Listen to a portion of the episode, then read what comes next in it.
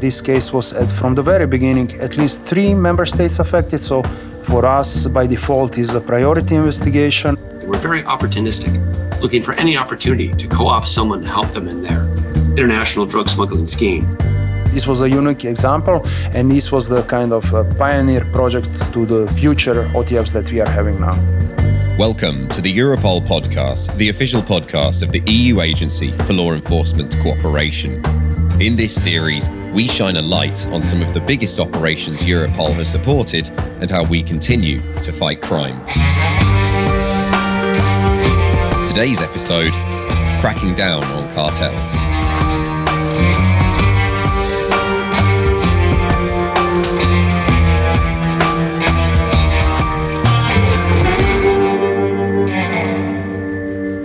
It's spring 2018. A plane is preparing to take off from an airport in Paraguay.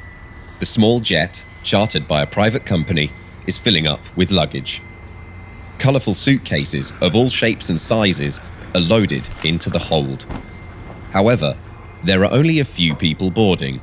In fact, it's just the two pilots. Turns out this is no ordinary charter flight. Among the swimsuits and holiday books each suitcase is filled with vast quantities of pure cocaine. Hundreds of kilograms, direct from the manufacturer, is about to take off for Europe. Once in Europe, it will be cut with harmful chemicals and other illegal drugs before being sold on criminal markets to users throughout the continent. The profits are reinvested into other criminal activities and a lavish lifestyle for the traffickers. As well as buyers in Europe, the criminals are sending cocaine to Asia and Australia too. This network are clearly enjoying massive international reach. However, today's law enforcement, when we work together, can reach even further. This is the story of how Europol and our partners took the fight to the traffickers and grounded their cocaine operation. It was in the bags like a luggage compartment. So when they were offloading, it looked like they are offloading uh, luggage from the compartment. But yeah, 50 bags, it's a bit strange. And only two pilots. And if I remember well, stewardess as well. This is Robert, a senior agent in the world of drugs and organized crime. My name is Robert, and I am uh, in the past seven years working as a head of the team in the EU drugs unit at Europol. However, since the 2003, I've been involved in the countering trafficking of the narcotics across the EU and uh, and beyond. Robert is a veteran when it comes to fighting organized crime groups, also known as OCGs, who deal in big quantities of drugs. Today's case was codenamed Operation Familia and it began in the country that invented fingerprint identification. The intelligence came from Croatia. The operation started by us at the drugs unit at Europol in early 2018 by the first intelligence received from Croatia. Europol is the hub for police cooperation, and through our networks, the information from Croatia percolated across the EU. This allows other law enforcement in affected countries, perhaps also investigating the same OCG or struggling with the damage they're causing, to come on board. It was a spring of 2018. Uh, after receiving the first intelligence, uh, we obviously assess the importance of the information. We get on call with the Croatian investigators. They explain us a bit more about the background of the activities and ongoing situation in Croatia. So, what is Robert screening for when he gets this kind of information from an EU member state? The quality of the information, the how concrete and how imminent potential importation of cocaine is, uh, modus operandi of the group that is utilizing. At that time, Croatia was actively in surveillance in cross-border activities of the suspects in Slovenia, Serbia, and Czech Republic. We got interested and we started supporting obviously for us it's super important to know that at least two member states are affected in this case was at, from the very beginning at least three member states affected so for us by default is a priority investigation high quality information enables high quality criminal analysis. This is essential both for our operations but also for data protection reasons as well. The data from Croatia contained important information on the novel modus operandi of this OCG On top of shipments to Asia in maritime containers, the OCG were chartering private jets for their shipments to Europe. So basically, what was for us the most important information that we received from the from the Croatia and other member states that actively uh, investigated the criminal organization was the fact that the group was using utilizing private jets. So we got very interested in the investigating this element and this way of trafficking of cocaine from the source countries uh, to European Union. While the rest of us enjoy budget air travel, this group is flying drugs first class. Operation Familia is officially on. The job now is to start looking into the criminal network. Who are they and where are they? They were able to use the private jets, jets they were owned by the OCG. Uh, but what we learned and what was our surprise, indeed, at that point, it was a long time ago. If we see now how the criminality is globally expanding, uh, we learned that uh, this specific group was also operating in Asia and Australia. So for us, uh, seeing that they are at the same time capable to commit a crime in Europe source the cocaine from the South America source countries, and at the same time coordinate separate cells uh, deployed in Hong Kong, Macau, Malaysia was a big story for us. Yeah? This kind of transnational scale is rare for OCGs. However, Europol's analysis put it in no doubt. This European OCG were very well connected indeed. They were uh, having the contacts they were having their groups their people deployed in those countries and these groups were not of course working on the same modus operandi but they were uh, engaged in retrieving the cocaine that was delivered from the big maritime vessels in front of the ports of hong kong and macau and for us and for uh, asian law enforcement this was super discovery because it was a kind of a first footprint and confirmation that the balkan criminality is really expanding globally with the intelligence verified, you might be thinking that it's time to start looking for the next chartered flight and break up the supply route. But there are some important reasons why that might not be the best move if you're serious about taking the group out of action. After all, this wouldn't stop the supplier, so the OCG might try and find another route and then resume operations. Then there's the matter of pinning charges on the leaders of the OCG. If you can't directly link them with the shipment, they may be able to evade justice. And at Europol, we go after the high value targets. It's very difficult to connect all the dots, uh, connect the, uh, all different pieces of puzzle. And sometimes, if you are successful in intercepting the plane, it's very difficult for you to prove that this specific shipment or plane was coordinated from the head of the organization that is sitting I don't know, in one country very far from the delivery point or for a loading point. So instead, Robert's team at Europol HQ needed to build up a detailed picture of the organization. Croatia had found the modus operandi with jet shipments to Europe and maritime shipments to Asia and Australia. But who was behind all this? So basically, at that at that time 2018 2019 uh, obviously we were aware that the cartel was using encrypted platforms various encrypted telephones at that moment we were not able to to monitor these activities so you were relying on the conventional police methods like surveillance telephone interceptions and the powerful tool uh, which is the international cooperation i would say and cross-border coordination with our partners Europol was closing in on the people behind the private jets. Let's say a month or two. Uh, it required to have uh, two or three operational meetings with the countries just to debrief on the intelligence, just to make the kind of cohesion between the group and uh, to make a team, international team. Once everybody was on board and clear with uh, their strategies. Operational meetings. That's when the law enforcement authorities representing multiple countries get together at Europol and speak face to face about how they can plan an operation against an OCG. It took us a bit two months from the first information, couple of meetings in the meantime, just a coordination and fine tuning of the strategy, and then the rest was just adding the new countries that needed to be added in the chat. One of the countries who joined Operation Familia was the United States of America. The investigation were mostly focused on the drug trafficking and uh, money laundering, uh, mostly the drug trafficking. The US Drug Enforcement Administration has offices around the world with country agents such as Anton, who worked at the DEA office in Croatia. His role was to support investigations into drug trafficking OCGs. My name is Anton. I'm a retired special agent with the U.S. Drug Enforcement Administration. The OCG in this episode, which Anton describes as a Balkan cartel, had unique characteristics. Born out of the former Yugoslavia and with diaspora all over the world, there were connections that this organized criminal group were trying to exploit. Of course, this is actually a really good example of the scale, both in, in volume and also in geography, and how ambitious they are. In this operation, we found that this collection of Serb, Montenegrin, and Croatian targets were working with Czech pilots of private aircraft to fly to South America to receive hundreds of kilograms at a time of cocaine from South American targets.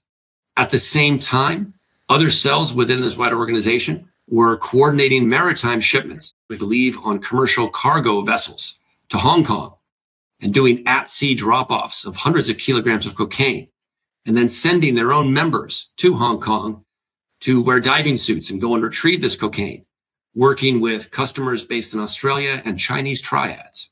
As Anton explains, this OCG had people everywhere. This is what enabled such a big operation.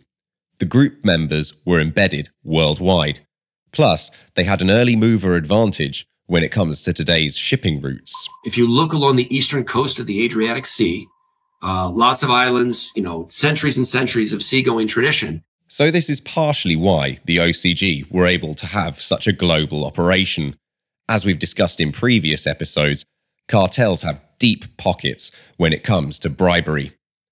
The criminals were also being opportunistic whenever they could, such as by constantly recruiting different pilots to fly their planes and avoid suspicion.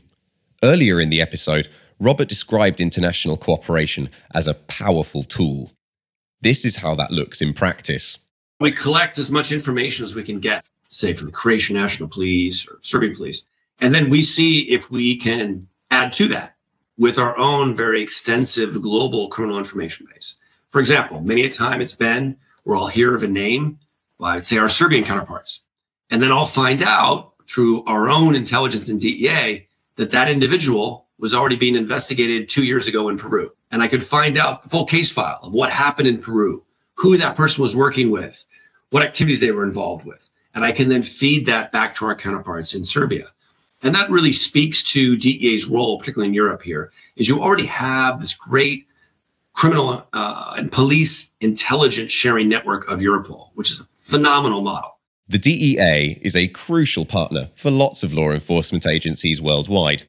They have several special capabilities that help Europol and our partners get investigations moving quickly. In many cases, we have vetted investigative units. Those are national police officers that we have screened, we train, and we resource, and they work on investigations with us. So we're able to do things like conduct physical surveillance, uh, pull down video, do wiretapping.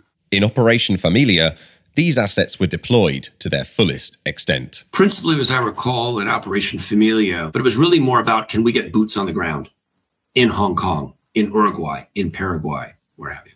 Two, conduct physical surveillance, conduct interdictions, um, attempt to encourage execution of search warrants or arrest warrants, uh, maybe wiretapping, those sort of activities. This would soon pay off. The network of contacts had been uncovered thanks to the DEA and several EU member states who were prompting the respective competent local law enforcement authorities to do the investigations on the ground. But for this level of criminal investigation, you need more than that before you can swoop in and take down the perpetrators. There are a few things you need to consider. First of all, before planning any action day, you have to have a prosecutor in some country who has already agreed to charge your main defendants. And you have to deconflict. If there are multiple countries whose prosecution services want to be charging the same individuals, they have to have that conversation and straighten that out. Now, if you get some criminal intelligence uh, and you act relatively quickly upon that, maybe that's not such an issue. But if you're doing an operation like Familia, which will last for months and months, involve many different countries, then that's not a snap decision to say, oh, today we're going to go jump on this. The criminals were carrying on with business as usual all the while. But now, law enforcement were handling those final preparations that Anton just described. Operational meetings were taking place at Europol HQ here in The Hague. What Robert and the member states needed next was a way to follow the shipments so they could identify when would be the right time to strike. So basically, the real time coordination was uh, thanks to the setup of the virtual command post. During this period, all the countries were aware of the developments, intelligence sharing, uh, cross border activities, and the needs. A virtual command post, or VCP, is a tool that Europol deploys for big operational actions. It's essentially a collection of technology assets that gives all participating agencies on the ground access to the heart of the operation. That's the data, the communication, everything. And the agencies were communicating via Europol's secure information exchange network application, Siena. What the countries eventually agreed was a two phased action. Phase one would see them make a big seizure of drugs, and the second phase would see the suspected members of the OCG, based in several countries, being arrested simultaneously.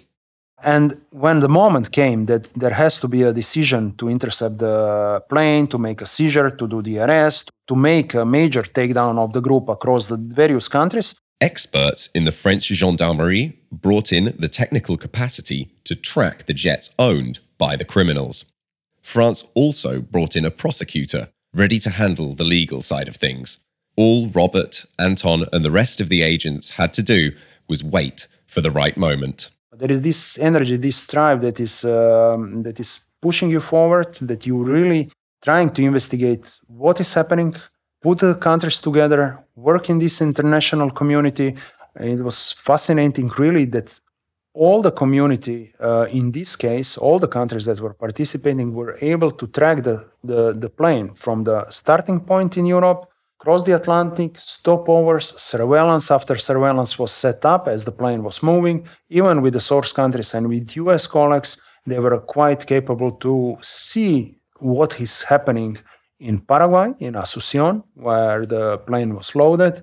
And this was fantastic uh, then to know and to make a decision okay, it's loaded, there is no question, we need to act against it in Europe when it reached. Then fantastic surveillance of the French gendarmerie and the French colleagues, which was really like you are watching a movie. So I mean, there is this moment where this you have the boost of adrenaline, and this this makes you to work uh, against in this type of investigations. Yeah. The plane was in the sky, no passengers, but lots of hard drugs. Their plan was to fly to Basel, which sits on the French Swiss border and then use the EU's free movement rules to get the drugs to various distributors unchecked. Little did they know, French observers saw their planned destination and prepared to intercept. It was uh, no. First was the interception of the shipment uh, and the first phase of the action day, which happened in uh, France and Switzerland, because obviously there was the main seizure that took place in Europe. Uh, and this occasion, the investigators were deployed uh, to those countries to assist the, all the process. The team of investigators were also homing in on the high value target behind the criminal network. Rather than being holed up somewhere far from the drug trafficking action, the OCG's leader had decided to pick up this shipment themselves in person. And everybody was surprised. Everybody was surprised because he, he didn't take the bags, but he was there waiting that the pilots bring the drugs. The main suspect came to pick up the shipment together with the associate, so he was arrested. Uh, however, the rest of the group kept low profile, kept their ongoing activities. They stepped back a bit, they reassess what is happening, but they were obviously under control of the law enforcement. And when the decision was taken to take down everybody, it was one coordinated action. This is where phase two of the action kicks off. After the overall takedown of the criminal organization took place as well in Czech Republic, in Croatia, in Serbia, and in parallel, uh, activities were taken in Hong Kong and Macau. Police forces in three continents make a round of lightning fast actions. A separate set of arrests and seizures were being made by police in Asia, while here, in Europe, the jig was up for the criminal group. In total, 16 members were arrested, five in Asia and 11 in Europe. Officers pulled more than 600 kilos of cocaine from the plane in Basel, while our Hong Kong counterparts pulled another 400 kilograms, making a whole ton of seized cocaine in total.